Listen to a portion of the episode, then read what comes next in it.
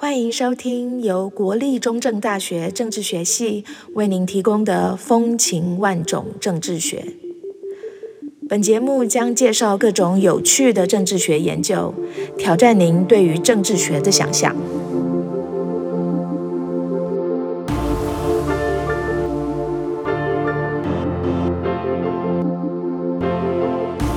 我是节目主持人李翠萍，目前是国立中正大学政治学系教授。在每一集的节目中，我们将把长时间埋首于研究工作的学者们拉出研究室，给他一杯茶，甚至一杯酒，让他跟我们畅谈好玩的研究。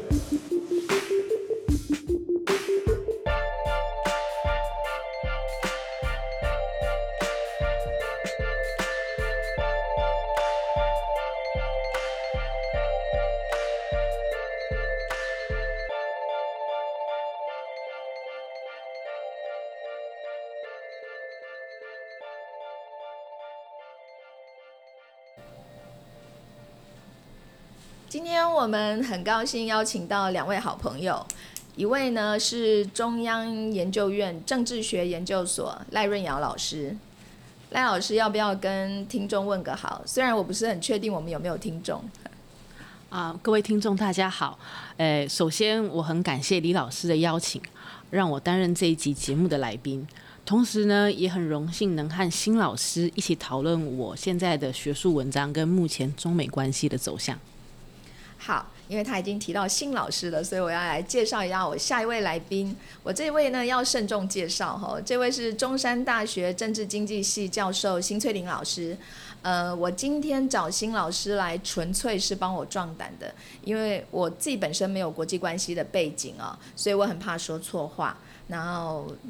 有一个成熟又有学术涵养的辛老师在我们身边呢，会有一种莫名的安心感。好，辛老师要不要跟我们的听众问个好？各位听众朋友大家好，谢谢翠萍老师的邀请，然后呢今天也很荣幸来跟我的好朋友润尧老师一起谈论他的大作。我自己呢是从中正大学这个作为我学术生涯的起点，所以呢我也非常的感谢今天能够有这个机会，然后呢重回中正大学。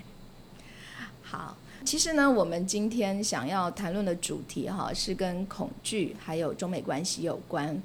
我知道润尧老师最近有个研究，那是在讲说呢，在疫情刚爆发的时候，中国跟美国的政治高层他们都会利用这个历史跟文化的题材来讲述，或者是我们说框构frame 这个疫情这件事。那可是疫情明明是现在正在发生的事情，但是他们却拼命的用历史事件来讲述这个疫情，而且透过这种方式他们可以来定义自己的角色以及对方的角色不只是这样子，这种框构的方式，这种讲述疫情的方式，也会影响他们在国内的政治支持，以及呢他们对外的这个外交政策所以在润尧老师您提到说呢，这些讲述或者是框构疫情的方式，都是来自于两国他们在面对威胁的时候所产生的这种恐惧这个一个决策者的恐惧或者是情绪，当然它对于国际关系的影响应该是很大啦。但是这个研究应该是有它的难度吧，在国际关系的领域里面，其实你要去谈说决策者怎么的恐惧法，或者是他们的情绪到底怎么影响他们的这态度啦，或者是对国际关系的影响这种研究应该难度是很大的。可不可以请两位老师可以跟我们谈一谈说，你们觉得这方面的研究它的难度？的确好，所以这是那个润尧老师这一篇作品他这个研究我觉得最难得的地方。他提供给我们一个这样子呢研究决策者情绪呢一个非常好的一个这样参考。那如果呢我们从研究方法来看的时候呢，想要知道决策者的这个情绪其实比较常见的做法例如说像有人呢是用文字探勘或者是去做像那个润尧老师所做的话语分析。那有的人呢会带入呢决策者的心理分析，或者是他的决策领导风格的分析。那有一些的话呢是从决策机制好的这种角度来看，那这些研究方法呢，其实它背后都还是有一些不太一样的这个预设想法。例如说呢，你是把那个决策者的情绪单纯视为一种情绪，还是把他的情绪视为是一种呢政策工具？好，如果呢是把那个情绪呢视为是情绪的话呢，代表呢是这个决策者个人的心理状态的这种展现。那假设呢，我们今天把它视为是工具的话呢，那它可能就是一个对话策略咯，它也可能是呢政治决策过程之后呢理性推论之后的一个产品。好，用这个呢情绪呢来作为呢某一种的这样子的这种工具。那如果呢我们是从决策角度来看的时候呢，就比较是个人化了，也就是说去个人化。好，也就是说呢所谓决策者个人的情绪呢，其实是他的这整个呢决策团体，事实上呢甚至是这个呢决策流程所产生出来的这样子这种互动的这种结果。好，所以呢从这个角度我们可以观察到，就是说呢要去研究情绪，在国际政治里面的情绪的话呢，第一个呢我们是看看我们是把情绪视为是单纯的一种心理反应，还是呢我们把情绪呢视为是一种政策工具。好，然后呢另外一个部分呢就是说呢，你是看决策者个人哈，还是我们是从那个决策情绪啊、对决策的那样子的这种呢程序跟机制好来观察这所谓的这种情绪表达。好，然后呢情绪本身哈也是非常多重多，很负向啦、正向啦，它是交错的，它很少呢是一种单一的哈。喜怒哀乐这样子很单纯的一种这样子这种表现。所以呢我们在做情绪研究的时候，国际政治情绪研究的时候我们呢要把那个情绪的刻度这个呢如何的去把它呢刻画下来。好，还有呢多面向的这种错综复杂的这种呢情绪本质。好，我们又要用什么样子的这种方式去把它呢能够更真实的呈现出来。好，这个都是做相关研究的时候呢一个比较大的这样子这种挑战。哇，听起来是很难哦。那个润瑶老师还没有什么要补充的啊？对啊，其实目前政治学界对于如何研究恐惧或是情绪这个概念哈，遇到大概2个分析层次的困难。第一个就是说，研究者其实很难区分私底下跟公开的情绪表达。啊，在很多的这种情境下，其实政治人物会表达出很多种情绪啊，所以你很难独立区分出每一种情绪的重要性啊。第2个就是说，分析层次也会有所不同啊，例如说国际层次啦，国家层面或是说个人层次啊，而且同时呢也会有这种从上而下或是有从下而上的这种互动方式。所以说这些不同的分析观点哈，确实会增加研究设计上面的难度。那但是从其实大概2000年开始到现在，其实我们这个政治学界已经开始重视情绪对国际关系跟外交政策的影响力啊，所以说在这个理论建构上跟研究设计上也会已经有很大的进展哈。目前这个政治学者已经采用很多种不同的研究途径哈，比方说跨国的民调啦，焦点团体访谈，又或者是说实验性的方法来衡量恐惧的影响力啊。但是我觉得啊，恐惧本身其实是很难有这个客观量化的基础啊，所以说在我现在这篇文章中，我采取这个用历史的比喻哈，去研究这个政治论述，去解析中美2国对于新冠疫情啊的传播，或是新冠病毒本身的诠释哈。这个其实是奠基于他们2国自己自身的这个历史啊与地缘政治的理解啊。我从这个角度哈，来理解说这2个国家如何运用历史比喻啊。其实这个将过去这种历史事件哈，用比喻的方式来思考现状，其实经常出现在政治人物的公开发言中啊。也就是说，我们现在日常生活中所说以古鉴今的这个历史啊，所以这些人他们用这个历史事件跟当今的这个情势做比较啊，借此对这公共政策或是外交政策哈提出一个合理的解释啊。所以说在新冠疫情中的这个历史比喻哈，可以帮助中美2国领导人定义啊，或是说诠释现状啊，让人民理解新冠病毒是什么，又或者说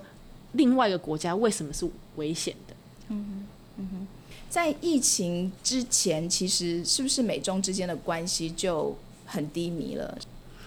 如果要问疫情前是不是就很低迷呢？我觉得很简单的答案的话，应该可以说是的。那我们可以看一下这个中美关系哈。假设呢，我们以美国总统的任期，因为呢过去这几年刚好对的都是那个中国都是习近平哈，因为习近平一直在连任哈，所以我们就从那个美国总统任期来做一些这样时间的区隔哈。好，在这个习近平第一任期刚好呢，那时候对应的是奥巴马时期哈。那奥巴马时期呢，假设我们把它称之为呢，这是一个呢双边关系哈，开始呢要上紧发条哈，就是呢逐渐呢要把箭呢架在弦上，好，开始呢紧绷。对于呢美国来讲呢，那时候呢提出来的哈，要重新评估、重新认识中国，然后呢要重新呢回到亚洲，好，这等都是呢奥巴马时期呢。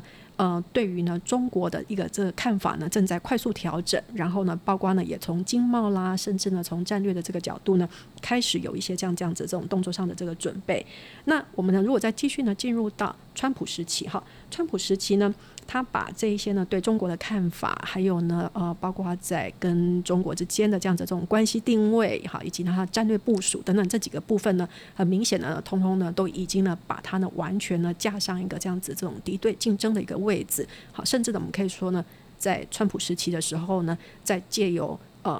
贸易战好直接呢扣下扳机。所以呢到川普的时候呢，我们可以说呢，以这个中国为对手，然后呢战略清晰型的这样子的这种呢敌对竞争，大概呢已经呢整个呢完全呢都已经展开这样子的这个部署跟完全往这样子的这种方向好这个进行。所以美中之前的这样子的这个关系，在这两任总统好逐步的我们可以看到呢，其实是这整个那个敌对的这个螺旋呢一直不断的这个上升。然后呢到接下来到这个拜登上台，好，虽然一刚开始的时候大家有点在揣测好拜登政府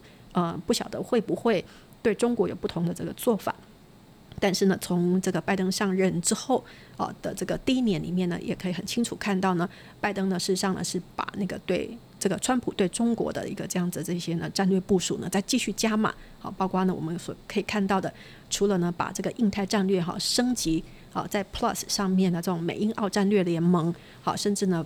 隐隐的呢又把这个 NATO 的这样子这种架构呢要带进来。好，从战略的角度来看的时候是这个样子的。那接下来呢到疫情时期的这个过去的这2年到3年之间哈，就这整个呢中美的关系看起来呢是目前哈是一直持续往这个不断的这个竞争跟紧张加码的一个这样子的这种趋势。嗯，那所以就是说疫情前其实就已经蛮低迷了，然后呢这个疫情之后两国之间好像这种彼此之间对于感觉到对方的威胁就感觉到好像越来越大哦。那像在赖老师的研究里面，你有特别提到说这个中国跟美国他们的框构这个疫情的方式哈，他们在讲述这个疫情的方式其实是一种恐惧的表现。那所以我们想说先来谈一下，接下来就谈一下恐惧这个东西哈。恐惧我们好像很白话，所以大家都知道什么是恐惧。可是我想要问的是说，其实恐惧当然就是说它不可能无端就产生嘛，对不对？不论是一个人或是一个社群或是一个国家，你都不可能无缘无故就产生恐惧感。那刚刚其实那个辛老师有跟我们提到那个中美之间在疫情之前就已经有点低迷了哈，所以再配合刚刚任瑶老师提到的，就是说恐惧其实是因为来自于外来的威胁。那么我们就从这里往下谈好了，是不是可以请辛老师再跟我们多说一点，就是说这美国到底他是怎么样的理解来自于中国的威胁呢？因为只有在威胁之下才会产生恐惧，那美国是怎么去理解来自中国的威胁？好，我觉得这个问题其实是一个非常深的一个问题。好，虽然我们只有几分钟的时间可以回答好，其实呢我们怎么去看待别人对我们的威胁，其实通常是反映出我们怎么看待自己。因为我们看待自己的这种情况会映照在我们看对方的一个这样子的这种观点上面哈。那所以呢从这个角度来看哈，恐惧呢背后其实是很多情绪的综合呈现。那在这里面呢可以抓的这个角度有很多，那我就抓其中的一个角度。这其中的角度呢其实是最常被谈到的，就是说呢一个强国对于一个呢崛起挑战者最深的恐惧，其实呢来自于我快要输了，然后呢我不能输。好，为什么呢？好，我刚刚说其实呢我们会有什么样子的对对方的看法，其实反映出来的其实实际上是自己对自己的看法。好，所以好，那为什么不能输呢？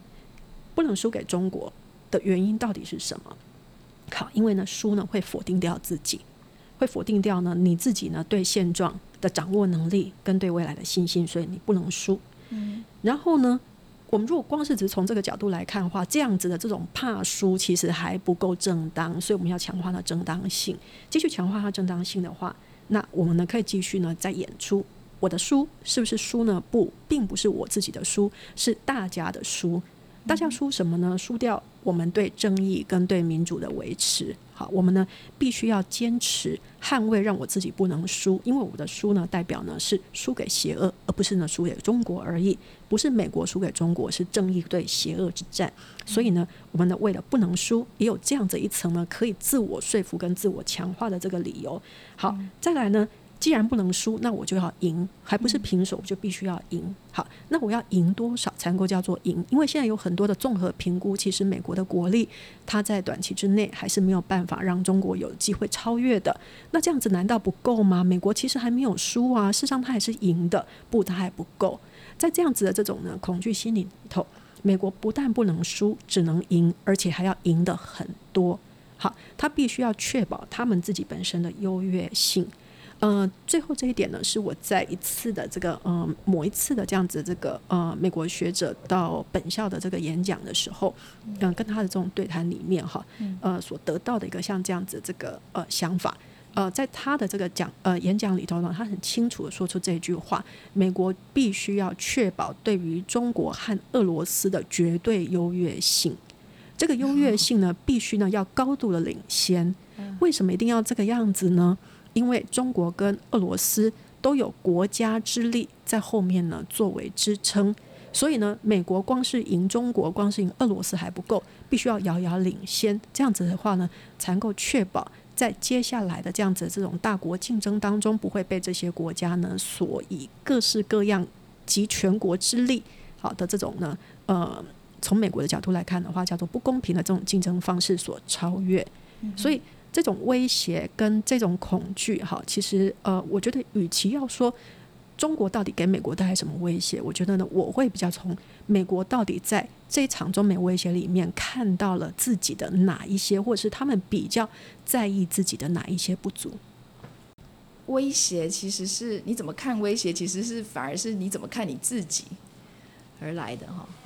所以我是不是问了一个很好的问题？非常好，非常好问题。所以太有深度了。我是公共行政专业，但是我也可以问出很深的这个国际关系的问题。好，太好了。好，那其实刚刚其实那个赖老师也有提到说，这个川普总统他把珍珠港事件跟911恐怖攻击的事件拿来做比喻。然后他认为说，新冠肺炎的病毒的传播比前面这个珍珠港事件啊，或911恐怖攻击是更糟的状况，而且川普还直接称新冠病毒是中国病毒。所以这可不可以请赖老师跟我们说明一下，就是说从这个比喻啊，您到底看到美国的恐惧是什么？还有就是这个对于美国国内政治的意义又是什么？好，其实呢这个珍珠港事件这个词哈，一开始并不是川普总统提起的。在这个2020年4月初的时候，这个美国卫生署长Jerome Adams 他公开向民众说，对美国而言，目前的情况就像珍珠港事件的时刻，911事件时刻。但是在他的发言中，他是要告诉美国民众要做好准备，面对一个最艰难最悲伤的时刻。但是 Jerome Adams 他尽量都保持这个中立的语气，他只是要强烈建议美国民众在接下来这几个星期要尽量待在家里，不要出门。那之后呢这个川普总统他改变了这个卫生署长的说法，他把这个珍珠港事件这个时刻的这个比喻改变，他把将这个紫色的对象转移成中国。所以说他说美国正处于历史上最惨烈的攻击，伤亡损失比珍珠港事件更严重啊，比世贸大楼的这个恐攻事件更严重啊。到目前为止，没有一个事件像现在这么严重的攻击啊。所以说，川普总统他使用“攻击”这个词哈，是其实是具有负面的意涵啊，仿佛这个新冠病毒是中国政府刻意制造并且有意传播的。那川普总统这个公开发言，他把这个指涉的对象从病毒转换成中国政府，从对抗病毒转换成对抗中国，而且中国是美国的敌人。所以说这个我们可以看到说，其实当时这个川普总统跟他的幕僚还有一些保守派的这个国会议员，其实他们非常相信这个新冠病毒的这个阴谋论是由武汉病毒实验室啊流出来的啊。但是即使说美国的情报部门对于这个说法还是保持怀疑的态度啊。但是当时这个川普总统认为中国政府啊至少鼓励啊新冠病毒的传播啊，借以扰乱这个国际秩序啊。所以说后来这个川普总统他又把新冠病毒称为中国病毒。好，所以说这项连结哈，让中国威胁的形象在这个美国的这个政治论述中更加鲜明。所以说川普总统他这一系列这个公开发言将中国新冠病毒还有这个珍珠港事件做出一个非常有力的连结。而且在他任内，美国政府也开始研拟一系列要惩罚中国的措施。所以说他的言论因此激发这个美国国内民众仇中或甚至排斥亚裔的这种情绪跟暴力行为啊。所以说我认为这个恐惧或害怕中国的情绪哈，就是在这个历史比喻中展现出来。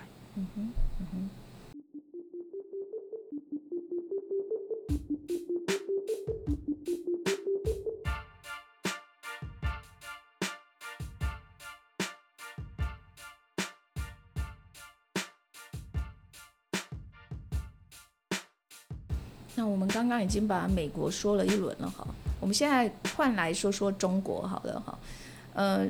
我们想要知道说中国到底是怎么样来理解来自美国的威胁哦，是不是可以请辛老师再跟我们谈一下这个 ？OK， 我就顺着我在前面所提出来的一些看法哈，所以呢，美国怎么看中国怎么看美国一样，也跟中国呢他自己是怎么一回事，其实是有关系的。那因此呢，我们呢先很简单分析一下，在中国，好，中国的这个自我心理，哈，它是一个什么一回事的一个这样子的这种看法。好，一个部分是，其实心里面还是一个有很深层的自卑，但是另外一方面呢，又有很膨胀的自信，好，所以它其实是呈现出一种非常矛盾的，而且呢是很两极化的这样子的这种状态。好，所以呢，过去的伤痛对他来讲，其实是一个很深的伤害。那所以是谁伤害他的？那当然就是来自西方帝国主义的扩张。可是另一方面呢，他又有非常强烈的这样的这种自信，哈，中国第一，中国崛起，哈，中国的高铁，中国的各式各样的这种呢经济的这种量体呢是如何的这个庞大等等。好，所以呢，从这个角度再看出去的时候，美国的威胁又是什么呢？美国的威胁来自于他衰退了，而输不起。而生气，所以呢是一种呢跺脚之后的一种这样子的这种暴怒，所以呢像这样子的这种暴怒本身是没有理性的，然后呢像这样子的这种暴怒呢反过来呢他会想要去压制中国的发展，让中国呢无法舒展他们呢现在其实是可以呢伸展自己的这样的这种机会，如此呢给中国呢会带来的这种前置呢就是让中国没有办法得以呢在世界上面好好的跟大家呢这个站在一个这种公平的发展，然后呢可以去甚至呢可以带领大家呢走向一个呢更美好的一个这样的这种世界秩序的这种可能性。所以美国的威胁从中国的角度来讲，不是只有对中国的压制，还有呢包括呢对全人类更好的这种更美好的未来的一种这样子这个干扰。那当然呢这更深层呢就是我们还是要反映到假设中国呢已经完全修复过去呢在发展时期以来哈对自己的这样子这种自卑跟不确定，那或许呢他们很多的这个因为看到威胁而感受到愤怒的这样子的这种情绪呢也会比较轻微一点点。嗯，其实我们知道那个中国在疫情爆发的时候啊，他面对西方世界的那些指责就会提起什么，刚刚那个润尧老师也有提到说庚子之乱啊，以及后续的那些割地赔款用这个来隐喻，然后去告诉大家说其实我们自己就是中国啦他才是西方霸权之下的受害者不知道润尧老师您从其中到底看出来说中国到底他恐惧的是什么？其实这个割地赔款这个历史事件的确实会让中国政府决心要增加自己的实力那这个历史的事件的记忆也会影响到中国如何和美国互动的方式例如说前阵子这个中国官媒在中美双方高层会议以后就贴上了一个庚子赔款跟阿拉斯加会谈两者相对应的照片这样的这个惊喜对比迅速的在这个中国社群媒体上面转传所以我认为说要系统性的探讨说政治论述中隐含的这个情绪其实是对于中国国内政治其实是有非常重大的影响在中国的目前爱国教育下辛丑合约或是说义和拳乱其实是一个不平等的条约那侵害了中国主权义和团的这个事件也激起了中国人民惧怕的情绪害怕现在的中国再次会受到西方国家的控制所以说这个历史事件的比喻目前也是符合到中国政府目前百年国耻的这个论述框架在这个2021年中美双方在阿拉斯加举行会谈的时候中国的代表杨洁篪他就公开声明说美国应该停止干涉中国的内政那这个两张会议惊喜对比的照片的确唤起了中国人民当时因为中国肌肉不振遭受到列强胁迫的痛苦回忆但与此同时呢这个照片惊喜对比也让中国人民有一种荣誉骄傲感因为现在的中国已经可以跟美国平起平坐我自己在读这个润尧老师的这篇文章的时候我就感觉上是很有趣啦中美两国他对于疫情的这种讲述或者是框构的方式蛮有趣的因为他们都就说感觉自己曾经是受害者所以政治精英在提起以前的这种集体伤害为的就是要去激发这个他们各自的国人的那个爱国心嘛但是他们同时又告诉对方说我很强你不要惹我这对于中美关系的未来你觉得会有什么影响呢？好，那最后来回答一下这一切又如何 So what question 好那恐惧确实对中美关系造成一个深远的影响美国西方国家对中国的敌意可能日渐加深所以同时也会让中国政府做出一个最坏的打算可能最后会和美国发生战争也因此我认为说其实庚子赔款或是珍珠港事件会被两国政治人物挑选出来阐释必定有其历史的原因才能够激起国内的民众的认同感或是说这种同感的情绪所以我认为在未来呢中美两国的政治官员也许还会提及其他的历史比喻借此来形塑或是定义自身的角色跟对方的角色那我也认为说只有在这个两国停止指责对方的时候中美关系才有可能开始恢复互信才能够来想象如何能够避免战争那最后我认为说对于情绪的研究例如说恐惧羞辱荣誉感这是其实可以跟这个国际关系中其他重要的议题相结合例如说冲突和解啦缔结联盟又或者是说公共外交这些议题又或者是说在新冠疫情的这个相关研究中对于我们身边的亲人朋友死亡后有一种悲伤难过的情绪是不是会让各国的政府官员跟像中国政府又或是他们地方的政府采取这种报复或求偿的行动啊，那在义和团这个事件的比喻中，传达的情绪其实是害怕或畏惧啊，中国再次受到西方国家的侵略啊。那这个历史比喻代表说，中国政府有可能会对啊现在这个美国的外交政策过度反应啊，所以说我认为在未来的中美关系研究中，其实可以探讨说啊这些历史比喻在政治论述中重复强调的频率，又或者是强度为何，又或者是说找出其他和恐惧相关的历史比喻。那辛老师有没有什么想法呢？ OK， 我们来试想一下，当两个人他们吵架，而且呢都讲出很重的话的时候，通常有几种可能性。一种呢就是你居然这样子对我，然后呢把我看成这个样子，我们呢两个没完没了。好，这是一种情境。好，第二种情境呢就是好了，那就是之前那次吵架本来就没有好话嘛。好，我们呢情绪过了之后，大家呢冷静，这是一种可能性。第三种情境呢是什么呢？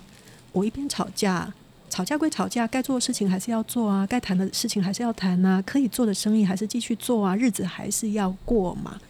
所以呢其实是有很多种在这种呢激烈冲突啦，或者是呢严重口角之下，好，人跟人之间他会用什么样子的方式继续跟对方相处的可能性。好，那现在呢我们谈的呢因为是国家跟国家之间，好，不管呢是不是领导人对领导人，或是决策者对决策者，那我们现在谈的是团体，好，尤其是国家团体，国家跟国家之间的互动往来呢是非常非常多面向的。所以呢以上我刚刚所示比喻的这三种情境，其实它都有可能。好，那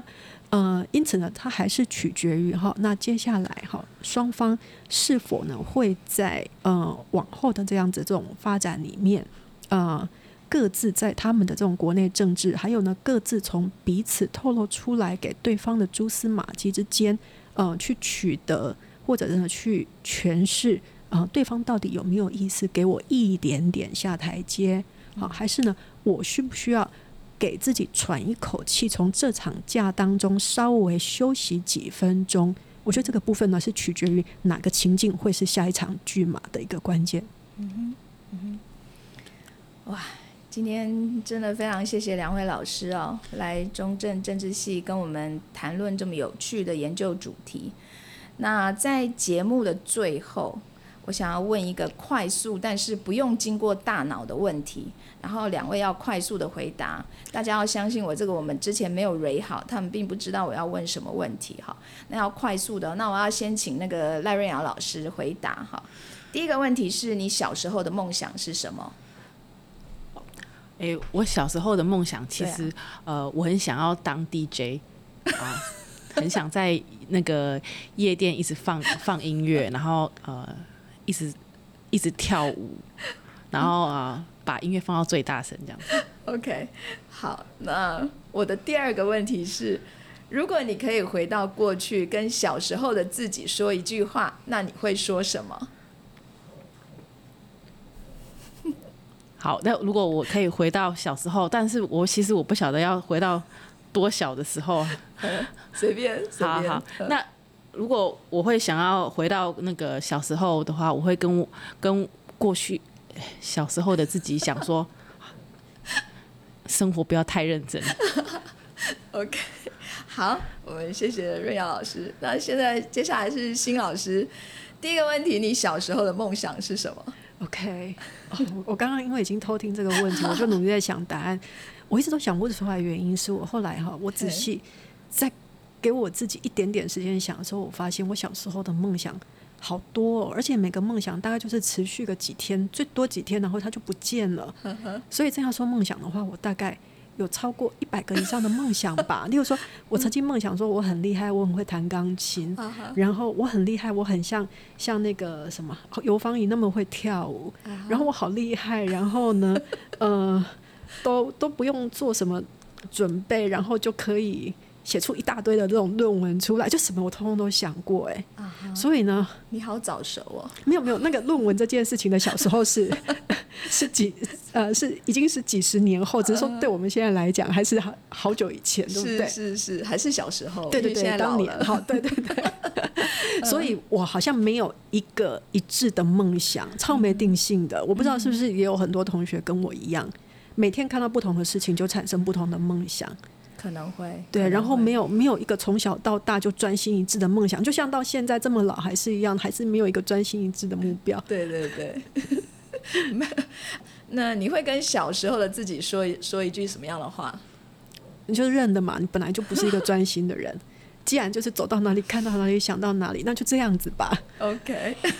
这样也不错哦，随性随缘这样子。对，好，最后我要再次谢谢两位老师啦，也要谢谢您的收听啊，各位听众，您如果对于今天讨论的主题有兴趣的话，或者是你想要更进一步的了解这个研究的内容，我们已经提供了这个文章的连结，提供给大家参考。那您如果有兴趣的话，就可以点进这个连结去看一看这篇文章。各位，我们今天就到这里啊，那下次再见喽，两位老师，拜拜，拜拜，谢谢。